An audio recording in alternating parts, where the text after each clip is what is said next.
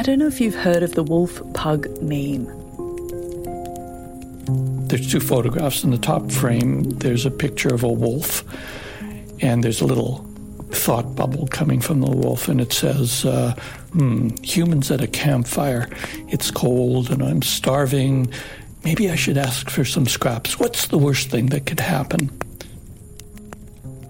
And then the bottom frame, you have a, it says with a caption, 10,000 years later, and you see a picture of a, of a pug looking forlorn, and the pug is wearing uh, a knitted birthday cake. what could go wrong? Neil Sandell was always going to love the wolf pug meme.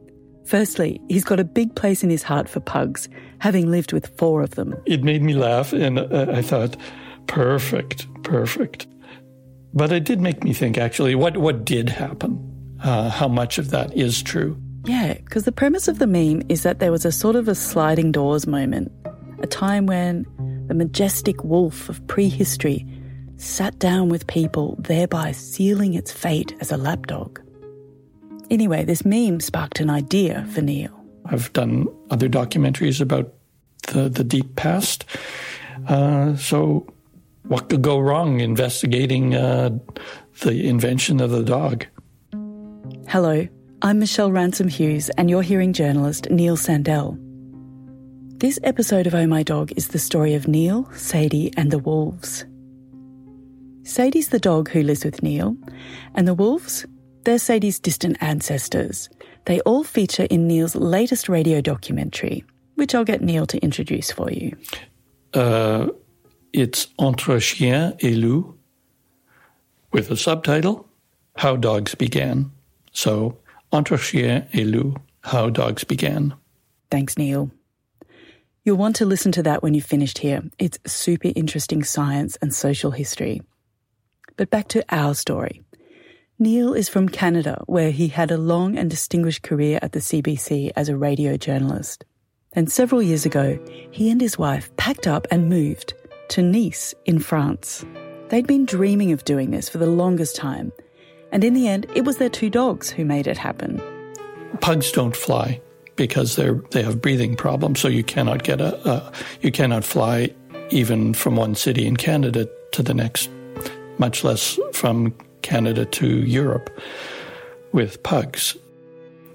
I quickly learned that the only way to get your dogs over uh, would be by ship, and the only ship was the Queen Mary 2. So getting kennel space on the Queen Mary 2 was like winning a lottery. Uh, they, they, I got an email one day and said, Would you be interested in traveling in uh, 10 months? It was like now or never.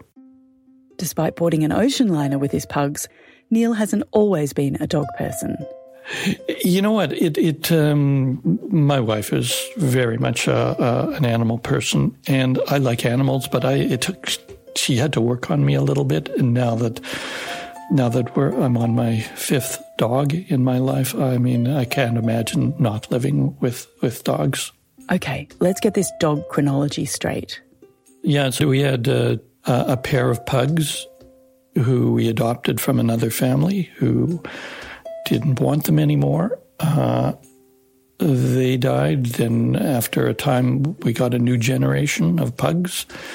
Uh, one as a puppy and one adopted. Those are the two dogs that we brought to to France.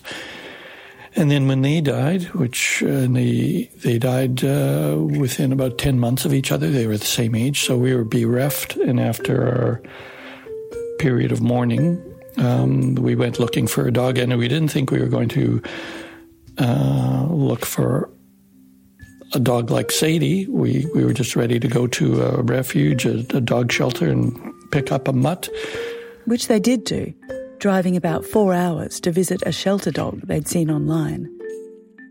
But when they got there, that dog just wasn't for them. But then, as you know, the cliche goes, uh, Sadie found us, and we uh, fell in love with her, and uh, it was kind of remarkable what a great dog she is, considering that you know she was an abandoned dog. Tell me about Sadie. What sort of dog is she? Sadie is a wire haired dachshund.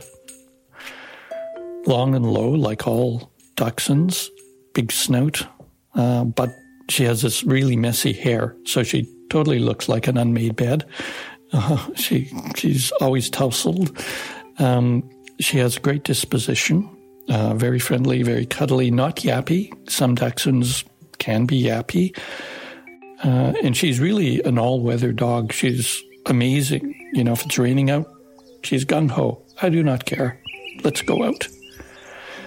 Outdoors, she's uh, uh, becomes a hunter. They were trained as uh, the breed was trained as badger hunters. Heaps of badgers around Nice. She goes for pigeons and for cats.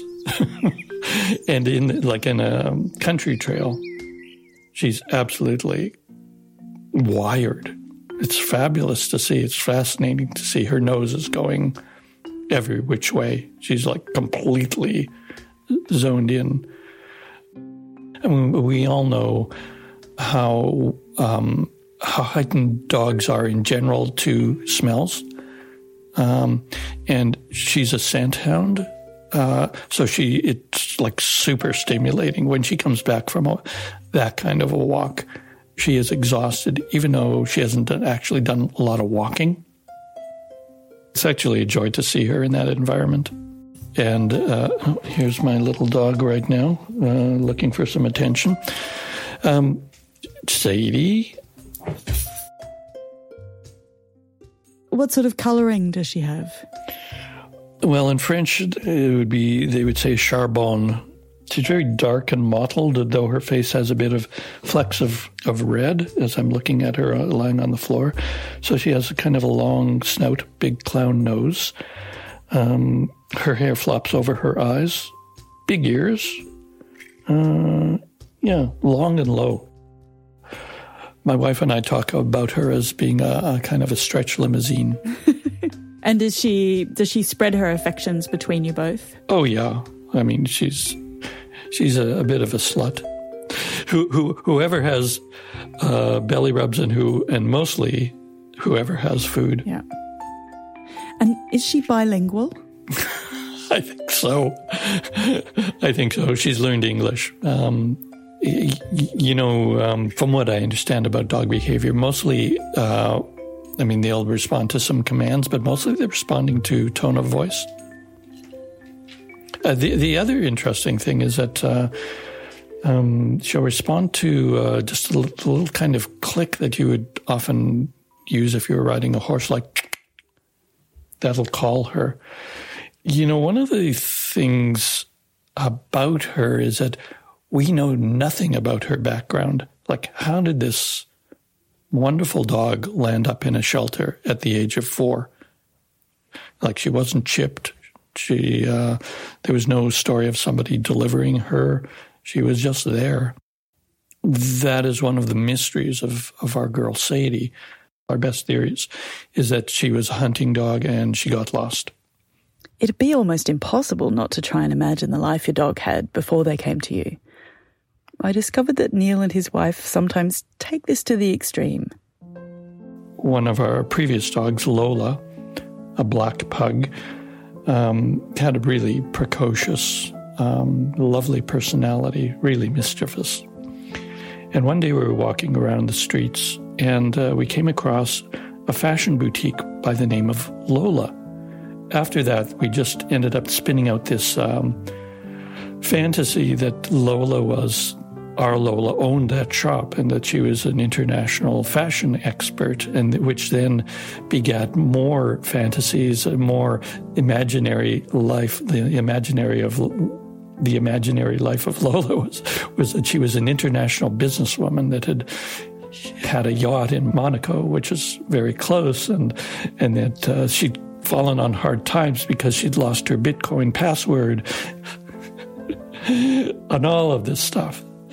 And uh, anyhow, we we kind of love doing that.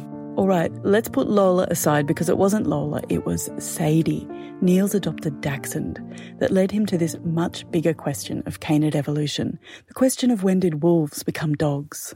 Yeah, it was a collision of, of two things. Because I was curious about Sadie's origin stories and there was nothing, I came to this realization we know more, or I know more about the origins of dogs than of my particular dog. And I, I love origin stories. And then there's, there's this internet meme. That's the wolf pug meme, right? Referencing this popular idea that back in prehistory, ancient wolves found a place by human campfires, and from there were domesticated by humans to become the dogs we know and love today. I, you know, I love thinking about prehistory because it's so long. You know, the, thinking in terms of what happened 10,000 years ago or 20,000 years ago, I mean, this is a gulf of time that I can't even get my head around. And yet uh, it's, it's, it still comes alive when you find somebody to talk about it. So that's what Neil did. He tracked down passionate biologists and archaeologists and other scientists from around the world who all work in this space between the dog and the wolf. One thing that's clear and actually exciting about this field of research is that it's full of wildly different theories. But Neil tells me two central facts are broadly agreed upon. One, dogs did evolve from ancient wolves. And two, dogs were the first domesticated animals. So, what then is the biggest, most contentious question in all of this? When domestication happened. It's con- yeah, it's highly contested because there, and it depends on what how you what you look for in terms of evidence. So there are people who say, "Look, I have this uh, jawbone. I think it's a dog." Other people say, "No, it, maybe it's just a variation on the wolf." No, but my dog. And the other people say, "No, that this bone, I'm for sure, for sure, for sure, for sure, it's a dog." The problem with that is that if evolution takes place on a continuum over thousands of years, if you say that is a dog, this is where dogs began, then it forces you to define exactly what a dog is. And um, so the when is highly disputed. The where, mm, scientists are zoning in on that. When they're looking for evidence, they being the scientists, uh, the the first line of evidence is uh, archaeological old bones that have been dug up. Then the next line of evidence is uh, genetics. Um, they also do something called isotope analysis, which is remarkable to me, where they they look at they can figure out what an animal was eating and then see um, parallels. So, I mean, once you start getting pictures of dogs depicted in art, then that's real solid evidence. Go further back in time, once you start seeing dog burials where people are being, dogs are being buried with people, um, uh, that's pretty firm evidence that uh, there's this animal that was cared for, that was valued, that was personified. That's a dog. I think most people in the field would agree that uh, there's a specimen that was found in Germany, 15 that's dated 15,000 years ago. That's a dog. They also say there's no evidence of dogs 40,000 years ago. So you have this long period of in between that there may or may not have been dogs or there were half dog, half wolves. We don't know. I mean, some people say they know, but we don't know for sure. It's disputed. Tens of thousands of years of this in between, of half dogs, half wolves. It's a tantalizing question. When did dogs begin? You know that beautiful time of the evening, some people call the blue hour, when trees and buildings all transform in moments and everything is redrawn in silhouette. The French have an expression for this. Yeah, entre chien et loup. Um, well, literally, it translates from French to English uh, between uh, dog and wolf. And, and the expression in French means twilight. Uh, but to me, it has a more metaphorical meaning of uh, that in between time when things are uncertain, when you don't really know. And uh, I just thought it was a perfect way of describing this this uncertain time period before dogs and after dogs, right? I mean, etymologists think the expression comes from that time of day where if you were to see a dog and a wolf, you might not be able to distinguish them, you know, assuming the dog is not a chihuahua. The, the other thing that is, is uh, people are very curious about is where. Where were the first dogs? There's a, a site in Lake Baikal in Siberia, which is uh, being investigated. It's uh, uh, by archaeologists for, for many, many years. And that region is thought to be where dogs started, but we don't know. We can't say for sure. But but that's when when you hear scientists um, talk about Eurasia, they're they're probably talking about that rough region.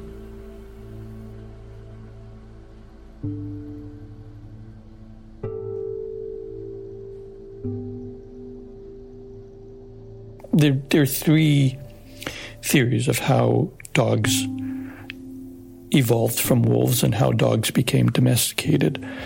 Uh, for a long time, the, the, the notion was that there are um, uh, that that we domesticated uh, dogs.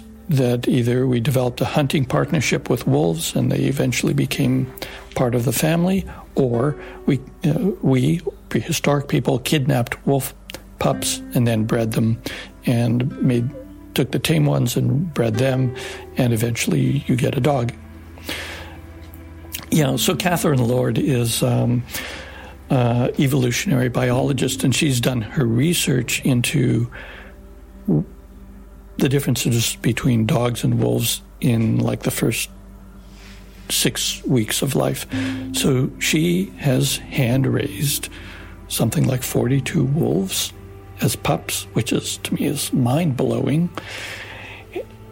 That's a lot of litters. That's over um, pretty a long, you know, more than a decade of research. The gist of what she told me is that wolves, young wolves, insist on being fed every four hours. And when she's doing it, she's doing it by the bottle. Um, but of course, uh, a mother wolf would, uh, uh, the, uh, the, the pups would suckle on the wolf mum. But anyhow, so Kathryn Lord was telling me that, uh, you know, when you're raising pups, you are actually living with the pups, you know, in the same room, essentially. And if you fall asleep when they want to, when they're hungry and want to be fed and want the bottle, they'll, they'll come up to you and kind of snuffle into your ear. And if it doesn't wake you up, it's like biting your ear.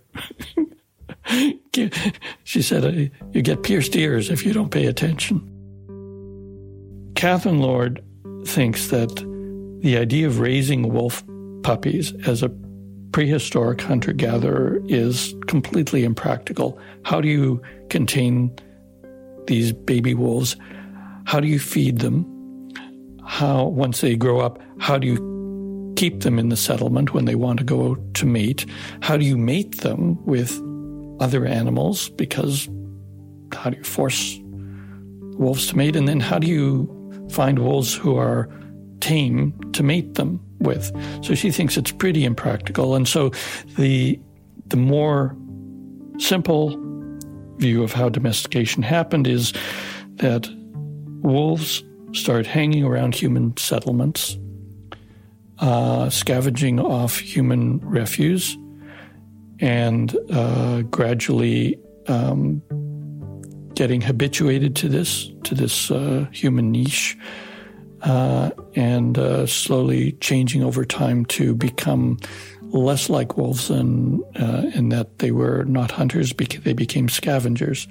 And gradually, that's how domestication help, happened. Self domestication is, is the notion. Self domestication. So, this theory centers the wolf in its evolution instead of the human? Yes, absolutely. Um, the other thing is if you think that humans set out to domesticate a dog, it assumes that humans had this vision of what a dog could be. So, how do you know that you want a dog when there's never been a dog? That is a real leap of imagination. Um, so, more for me, the more plausible explanation is these wolves over centuries and millennia became used to hanging around human settlement, became tamer, uh, became more dependent on humans. And then at a certain point, humans see that these animals could actually be useful to them. And that's when the co evolution starts happening. That's when you get humans making use of these animals either as guard dogs and sentries or hauling things as like sledge dogs uh, or hunting, helping them hunt, flushing out game from from the from the woods or the, the bush. Um, sweeping floors with their tails. Yeah, sweeping floors with their tails. exactly. Help, helping you with that spare piece of pizza that you didn't want. To make his documentary, Neil found so many researchers out there trying to unpuzzle the evolution of dogs. Many of them are taking really creative angles, including listening to the animals' voices. Of all of the um, canid species dogs, as opposed to coyotes or wolves or others, um, dogs have the most different kinds of barks, and it's thought that barking evolved uh, fairly early it's also understood that humans have are extremely sensitive to barking, just the same sensitivity that uh, humans have to babies crying. So you think that you think in terms of evolution, humans would be hardwired to be sensitive to a baby crying in their midst because it's a matter of survival. You want to take care of the baby. Dog barking does the same thing to humans, and I'm sure at a hormonal level. So, when do dogs, when do these village dogs, these early dogs who are hanging around human settlements, bark? Probably when a stranger or a strange thing or danger is approaching. So, this is the theory. These dogs that are not yet part of the community are acting inadvertently as sentries. They may not be warning humans that somebody or something is coming that's dangerous. They may be doing it strictly territorially. Uh, but at some point, humans make this connection. This is kind of a co evolutionary thing. Humans make this connection that a dog barking can be useful to them. It is a sentry in an environment where there are dangerous predators around where there's danger lurking. Hunter gatherers are living a precarious existence. And so, this idea that this kind of wolf, but actually maybe a dog, is of use is like the beginning of something really, really important. There's this notion in archaeology that you can trace the development of humankind through its use of tools, you know, whether it's a spearhead or whatever. It's, it's an indicator. And so the use of a, an animal as a kind of biological tool, and that animal being dog, is hugely significant because it, dog domestication took place before millennia before the domestication of any other animal, whether it was, uh, you know, beasts of burden like oxen or chickens, or, or for that matter, uh, the the domestication of of um, crops. Dogs were the first, and there's some very smart people who say this was a gateway event. Look, that all sounds completely plausible, but I'm still not convinced Neil didn't take on this project purely so he could meet a wolf. so there's a place in uh, rural Austria about an hour outside of Vienna that is like a conservation area. And within that is something called the Wolf Science Center. And it's been around since 2008. And it's a scientific research center. The uh, founders wanted to have a pack of dogs and a pack of wolves that they could do comparative studies. So, um, like, how do they behave differently? How do they behave the same? These are dogs in captivity, but they are dogs that have a huge amount of area to roam in, uh, in enclosures. So I went there to speak to the scientists uh, and see what they were learning and hear their perspective. And and for me, I really wanted to see what a wolf was like, like not on TV, but in person. And that was uh, pretty awesome, actually. This wolf was called Nanook uh, from the Yukon, I believe, uh, in Canada originally. A timber wolf, to be sure. And this was uh, an animal that was hand raised there as a puppy, a big white wolf. And the person who, the scientist who is giving me the guided tour, had hand raised this animal. And so when we got to see Nanook, she, she uh, Friederike Range, started calling Nanook, and Nanook came to her just like a dog would come. And so uh, Friederike Range reached her hand through this enclosure, through this kind of uh, wire fence, and started petting Nanook just like you would pet a dog. It was like my jaw was dropping. It was it was fabulous. It was fabulous, and just caressing this dog's muzzle and excuse, me, caressing this wolf's muzzle like a dog, like I would Sadie at home. It was uh, you know just cooing into uh, uh, a wolf's ear, and I said to her, "So." Would I be able to do that? She said, "Oh, I don't think so." but this is this this is a wolf that knew her from its its various earliest days, and that's the thing about this research center. All of the all of the dogs and all of the wolves are hand raised so that they they're socialized. It means that the scientists can work with them up close. It also means it's easier to care for them. I wondered how the wolf Nanook's energy compared with what he was used to from dogs. Mm, it was pretty close. It looked really familiar, which in itself was surprising to me because my impression of wolves was wildness. Uh, but this was obviously it was not a wild animal. But uh, um, you know, the scientists there, uh, uh it's a familiar question to them: What's the difference between dogs and wolves? And they all said um, dogs are very dependent on people, and wolves accept you as an equal and are very independent. And uh, I mean, there are many, many more differences, but in terms of their attitudes to humans, that would be the main thing. And and so, wolves are still predators, and dogs are scavengers um, in their natural state.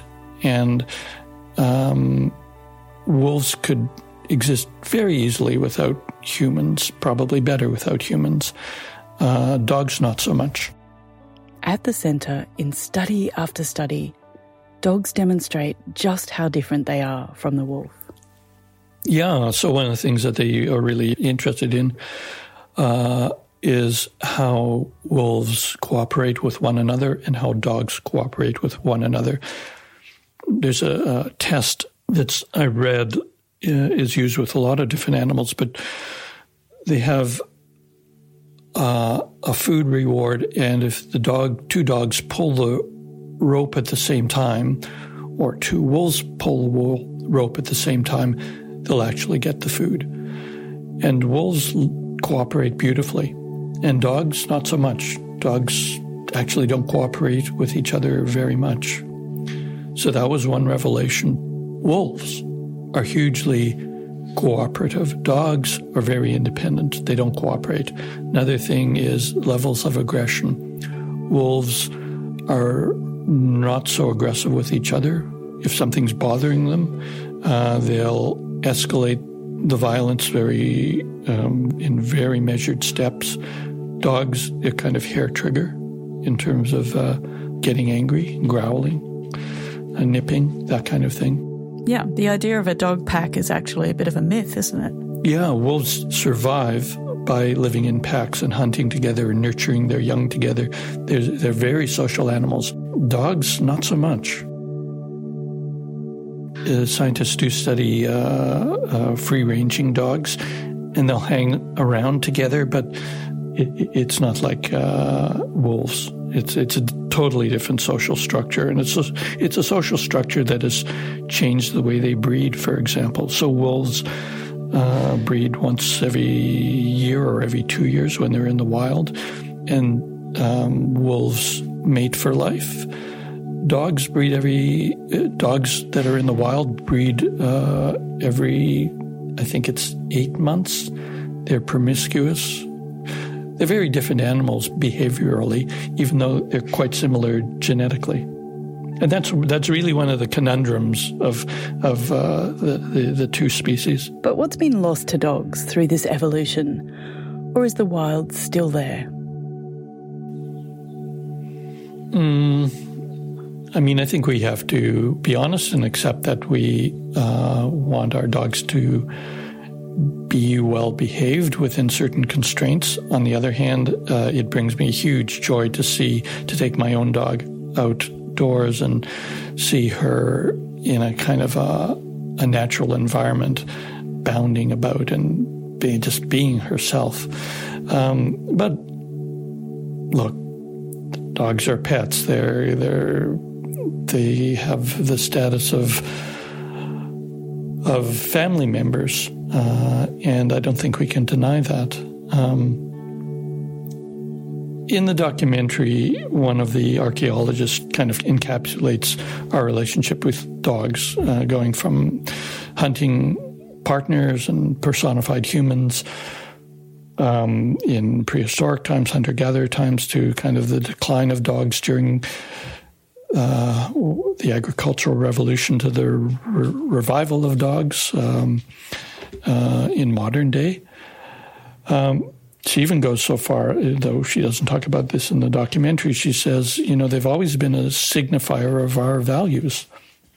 And she says, so now the trend of going to a refuge and finding a perfect mutt, a perfect mongrel, and being so proud of that as, you know, as a, uh, an emblem of our values. I mean, that is, that is yet another uh, indicator of um, how dogs are a self expression.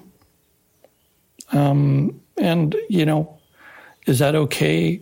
Well, it is what it is, I think.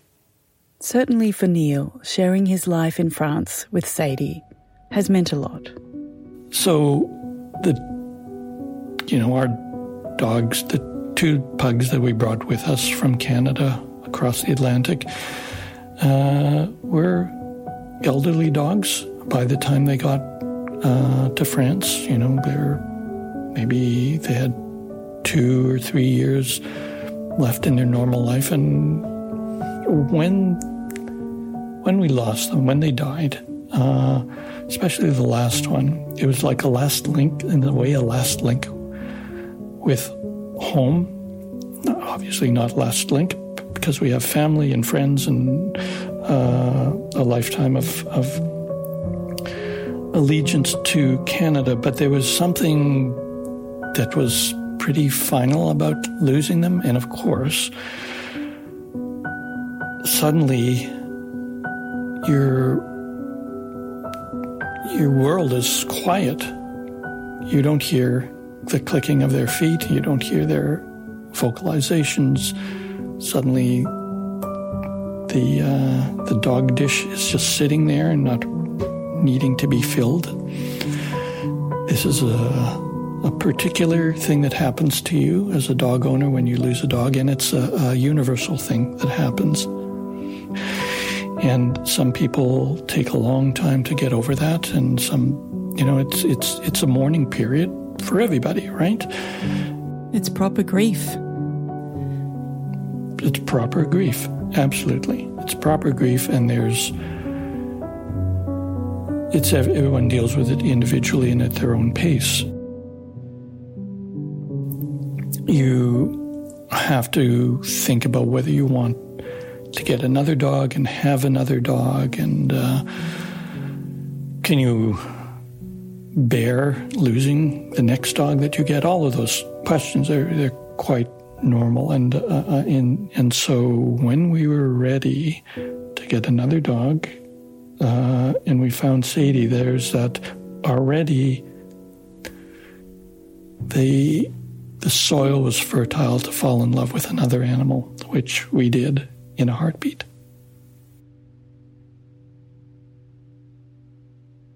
For my wife and I, finding Sadie really saved us in a lot of ways. It, our life went from a sad song to a, a wonderful song. So I will never forget that about her. She's uh, she's been a, a, fabulous dog and um, a very good girl.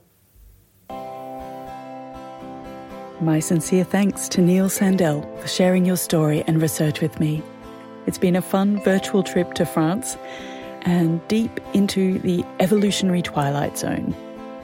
Now, I must urge you, dog lovers, to seek out Neil Sandell's documentary. Entre Chien et Loup How Dogs Began. It's beautifully made and there's so much to absorb and think about. I'll put a link to the documentary at the Oh My Dog website where you'll also find a photo of gorgeous Sadie and all our other episodes. I'm Michelle Ransom Hughes. Thank you so much for listening.